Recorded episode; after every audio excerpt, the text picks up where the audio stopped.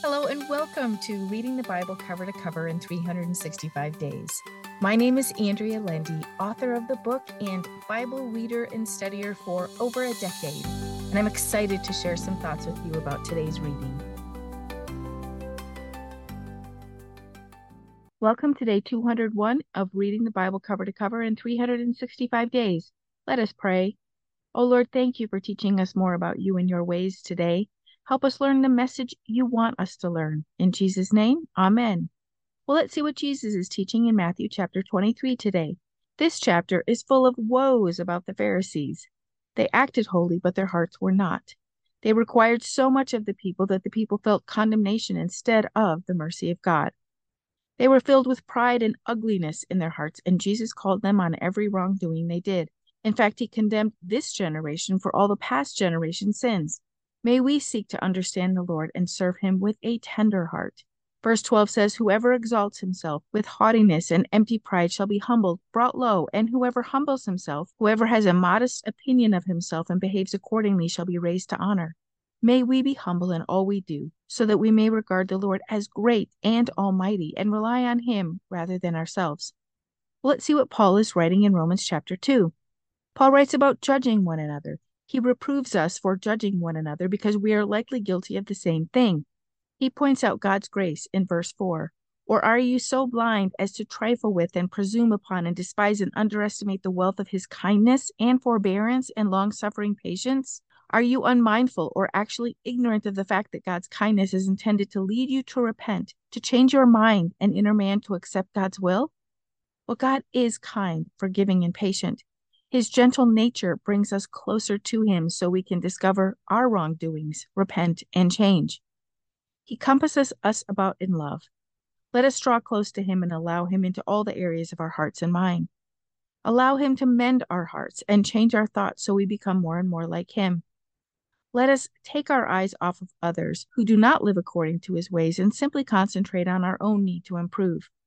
Let's see what's happening with the building of God's house in Ezra chapter 5. Yesterday, we read that work on the house of God ceased because the Samaritans concocted a plot that resulted in a mandate to make them stop.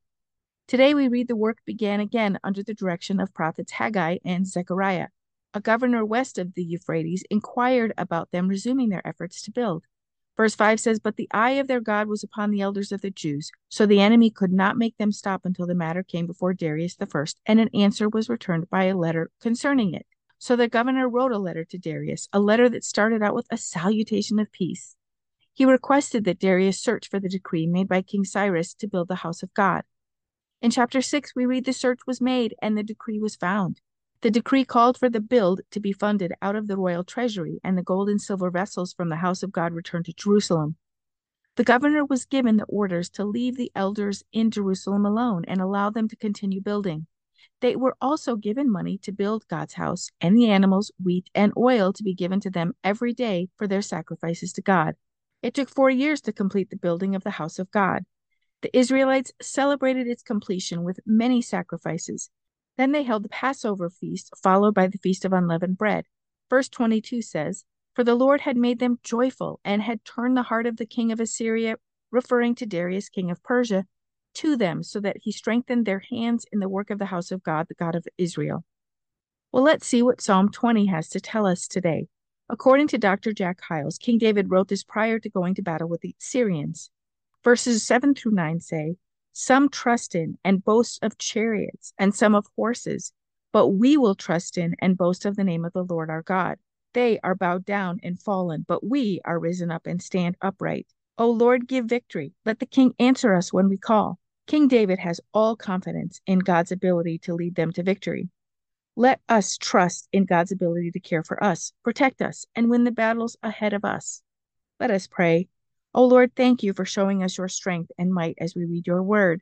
Thank you for showing us your faithfulness to your people. Increase our faith and trust in you as we climb the mountains in front of us, Lord. Keep our eyes on you and not the world. In Jesus' name, amen. Thank you for walking this journey with me and being a faithful reader of God's Word. I pray that He shows Himself as the God who loves you deeply and cares about every detail in your life. Come back tomorrow for some more thoughts and insights as you read God's Word.